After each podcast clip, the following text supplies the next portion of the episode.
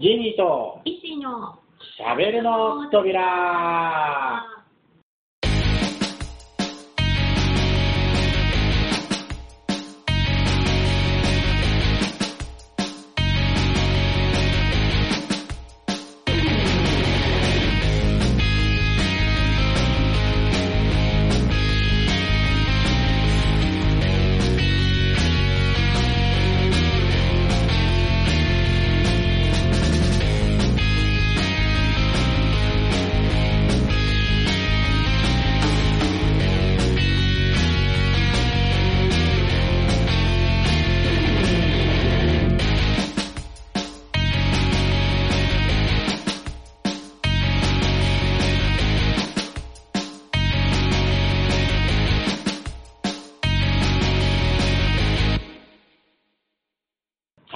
えー、ということで始まりましたしゃべるの扉、えー今回のメインパーソナリティを務めますジニーですよろしくどうぞはい、そして、えー、石井です。よろしくお願いします。お願いします、さあ何をしゃべろうかなってとこなんですけど、うん、ちょっと今回はいよ。僕疑問が。ちょっとした疑問がありまして、はいよ。あのペットをすごい溺愛してる人いるじゃないですか、うん。まあ、こそうれが犬だろうが猫だろうが、あお母さんとかね、うんママとかね。うん。そういう人たちって、うんなんでその可愛がってるペットに対して話しかけるときにうん。喋、り方が変わるのかなっていうなんかこう。赤ちゃん言葉というか、なんかそういう感じになるじゃないですか、うんうんうん。あれはなぜうんペットだから。それは全然僕だからしっくりこなくて。で、あの、イッシーは猫好きで猫も飼ってて。っていう、3匹いる。ね、初回にその話もありましたけど、そうです。実際、うん。その猫と喋ってる時って、うん。あの、なんか、こう、言葉遣いだったり、声のトーンだったり、変わります、えっとね、猫によって違います。正確に言うと。あ。一番末っ子の子は、はえっと、キャラ、キャラ設定みたいのみたいのしてるのかもしれないってちょっと思っていて、い。今喋りながらへね。ー一番末っ子は男の子なので、うん。えっと、自分のことを俺っていう設定みたいな。ほいほいほい。で、うん。俺、母ちゃんと一緒に寝るぞ、みたいなうん。設定なんですよ。うんで、隣の家に、うん。えっと、ちの末っ子の猫が2歳ちょっとなはずなので、拾ってきたら分かんないんだけど、うん。で、隣の飼い始めた犬は確実に買ってきた犬なので、1歳ちょっとだっていうのがうん。はっきりしてるわけ。うんで年上なの、うちの末っ子ちゃんが。はそうすると、なんかその隣の犬がうん朝、い。うん。こう起きるとね、パンパンパンパンって子犬ちゃん吠えるわけだ。うん。そうすると、うちの末っ子のうん猫が、うんむくっと起き上がった瞬間、うん。俺の方が早く起きてたもんな、みたいな。っていうのをなんか私の中で設定してて、うん。うん、俺の方が早いぞって言ってきてやるかみたいな、そういうキャラ設定で話しかけることが多い。うん、俺の方が、俺の方が体が小さいけど、俺の方が年上だもんなみたいな、そういうふうにこの子は思ってるだろう前提で、で、どう話される？うん、それに対しそれに対して、て。うん。俺の方が年上だもんなっていうなんかタメ口みたいなほ感じで喋る。う。うん。うんね、言ってくるかみたいな。ほうん行くか一緒にみたいな話し方。う。なんだけど、うん真ん中の黒猫くんは、はい。くんなんだよ。うん。自分のことを僕っていう設定なの。黒猫くんは。ほう。うん。で僕はお母さんが大好きみたいな設定になってるの。だから決して俺とは言わない。うーん。あ性別は？男の子も男の子だから喋る時も、その、あのー隣の子犬がキャーンって泣き出すと、一番下の子は、うん。俺なんかって、俺なんか体小さいけど、お前より年上だもんみたいな、そうだよなみたいうん。な感じで喋るんだけど、うん僕に対しては、うん。うん、僕なんかもう起きてましたよねみたいな、うん。うん。ちょっと若干柔らかい。柔らかくなる、うん僕設定。こで、一番上の子は女の子で、うんもう10年、10年ってことないけど、女の子で落ち着いてる子なので、割となんか対等に喋る。う。うん。うん。あんまり赤ちゃん言葉も使わず、うん。うん、もうお姉ちゃんで、うん大人なので、うん。なんだろう、普通に、どうした？みたいな。うん。お腹すいた、あ、ごめんごめん、みたいなぐらいの話し言葉なんだけど、確実に使い分けてるのはある。へー。それわけなんだ。うん。そう、だけど、隣の子犬ちゃんは、うん。あの、子犬前提で喋ってるなっていうのはある。ほう。こういう前提。うん。つまり？飼い主さんが、うん。どうしたの？みたいなあ まあ、ちゃん言葉的なな。。そう。だから、キャラ設定してるような気がするんだよな、飼い主さんが。キャラ設定本人がどう思ってるかわかんないけど。うん、俺そういうキャラじゃねえんだけどって思ってるかもしれないんだけどそれは分からんだろう。そう。本人がどう思ってるかわかんないけど、うん飼い主さんが勝手に、うんうん。この子はこういうキャラみたいな。作ってるような気がしてて、そう。大前提が自分よりちっちゃいじゃん、基本。犬より、これね、サイズ感もね、大型犬じゃない限りね。なので、サイズ感から言って、自分の方が年上だし、うん年長者だし、うんちっちゃいし、うん みたいなところで、うん。うん、子供にしてるんじゃないかうーん。な。なんかよくさ、ほら、赤ちゃんの、リアルな赤ちゃんの人形をさ、はい。子供がさ、うん。どうしました？みたいな、ミルクをあげると飲むみたいな人形あるじゃん。あれも基本赤ちゃん言葉で喋ってるみたいな。うーん。なので、キャラクター設定してるような気がするんだけどね。いや、もう僕は、うんペットを飼った経験もなくて、うんうん飼った経験がないだけじゃなくて、飼いたいっていう欲求もそんなに湧いたことがない。うんうんうんで、まあ、ずっと、なんだろう、両親共働きで、うんうん。僕一人っ子なんで、うんうん。あの基本孤独をずっと味わってはきたんですけど、うんうん。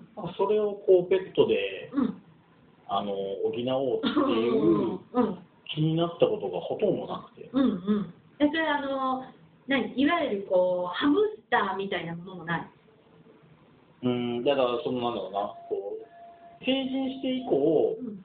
たまになんかそういう、うん。こうペット、まあそういう小動物うん。含めうのんペット可愛いな、か飼ってみたいなみたいなうん。気持ちが湧くことが何回かはあったんですけど、うん、それ以前に関しては全然ないし、うん。そってみたいなって思ったのも、まあ、やっぱりこう、ああちっちゃい系の可愛い感じなんですかね、そのハムスターなのか、うん。あーウサギとか、うんうんうんあとなんだ、ペンギン、ペンギン とか、まあなんかわかんないですけど、うん。うんそれぐらいの、もう、あんまりリアリティのない感じですね。うんうん飼うっていうよりも、もうぬいぐるみ感はい覚はいはい。多分近いぐらいのうん。イメージなので、うん。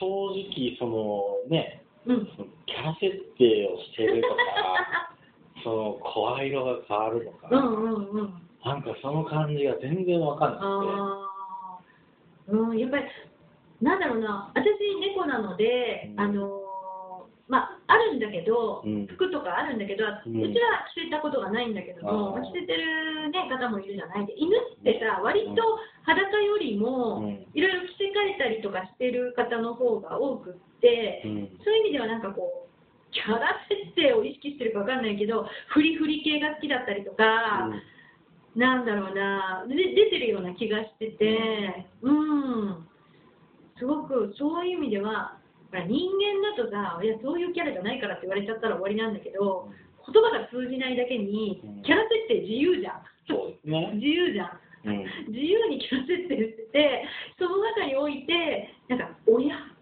子みたいなキャラ設定してる感じが多いかな。そうなると、言葉もそうなっていくのかな。なんから見てると、うん、扱い方はおもちゃみたいな扱い方してるよねっていう、その自分の思った通りにしちゃうっていう意味ではね、そうそう、そういう意あの味でね。粗雑な扱いっていうはいはい意味ではなくて、はい。うん。っていうのを考えると、うんうん、どうなんだろうなっていなう。るほど。あのね、今ね、話しててね、思い出したのはう、んキャラ設定っていう言葉からかもしれないけど、うん。一番最初にソネットのポットペットももちゃんを飼った時の感覚がすごく出てきて、なんかなでなですると、ピコピコピコピコとかって言うじゃない？で、なんかピコピコピコとかってマウスでなでると、ピコピコって、で、喜んだりとか、うん。ほっぺたの色が変わったりとかうんしたりする、あの感覚にすごく近くて、それこそポストペットなので、ペットじゃん？うん。で、亀とかさ、うサギとかいろいろいるんだけど、うんうん、なんかあの時の感じに近いかな。それこそもうキャラ設定してるから、うん名前も自由につけられるしさ、うん着せ替えとかさ、うんうん。かそこにリアル命があるかどうかっていうところで、親設定の人が多いような気がするな。うん。ただ、私、猫に対して親設定してるつもりはないんだけど、犬の人って割とさ、うんうんペットと話すときにさ、うん。お母さんとか自分のことをお母さんと言ったりね女の人だと。ママって言ったりとかさすることがあってそれを一番最初に聞いた時のなんだろうな違和感たら半端なかったのは確か、うん。えーみたいな。子供じゃないしみたいな。えお母さんなの？みたいな感じがあった。うん。うんだからあ親設定なんだって衝撃があったんだけどそうすると赤ちゃんのことがないのかなやっぱどうしてもちょっと引いちゃいますよね、そういう人見ると僕は。そうだね。えーっていう。うーん。うわーって。うん。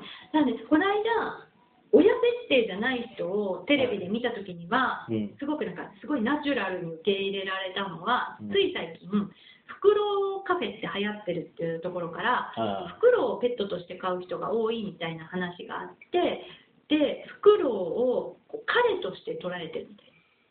異性っていうことですか？そうそうそうそう。で、なんか話し言葉もだから、全然その赤ちゃん言葉じゃなくて、え、どうしたんです？みたいな、そういう人がいて、それはなんかフクロウのそはい。の佇まいと、うん。あのー まあ、強いて言うなら、うんでもなきゃすんでもなく首がくるくる回るぐらいのリアクションなんだけれども、うん。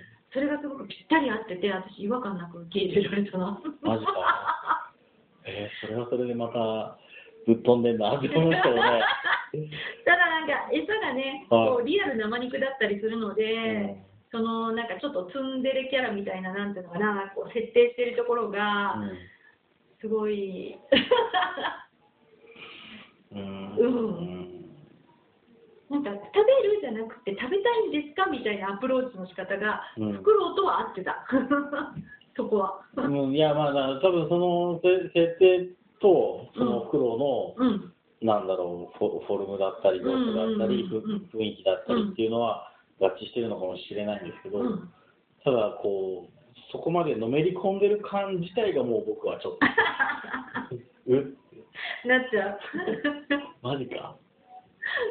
そっか、うんだから、あれとか買ったよ、うち、あのね、1ヶ月ぐらいで使わなくなっちゃったけど、猫の気持ちが分かる機械っていうのが発売されたことがあって、あ、バウリンガル的なやつ。そうそうそうそう、はいはいはい。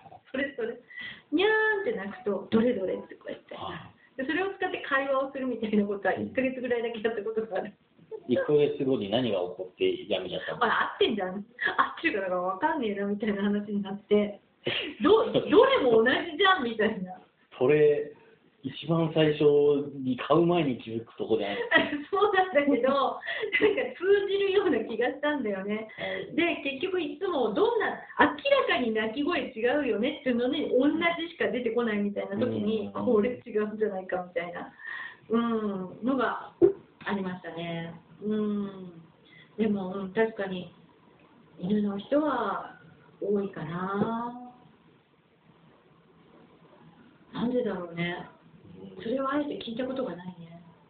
うんだからな、なんだろう。ペットを飼ったことがないからっていうのもあるし、そのうんうん対要コミュニケーションがうん明確に取れるわけではないうん。うん。じゃないですか。うん。うん。うん。まあ人間同士でもね、うんのもと話が続くことが多いにありますけど、うんまあその上でどうもうどうしてそのなんの一方通行の愛情を示すのにその形式になるんだろうなっていうああ。回答ではないのかな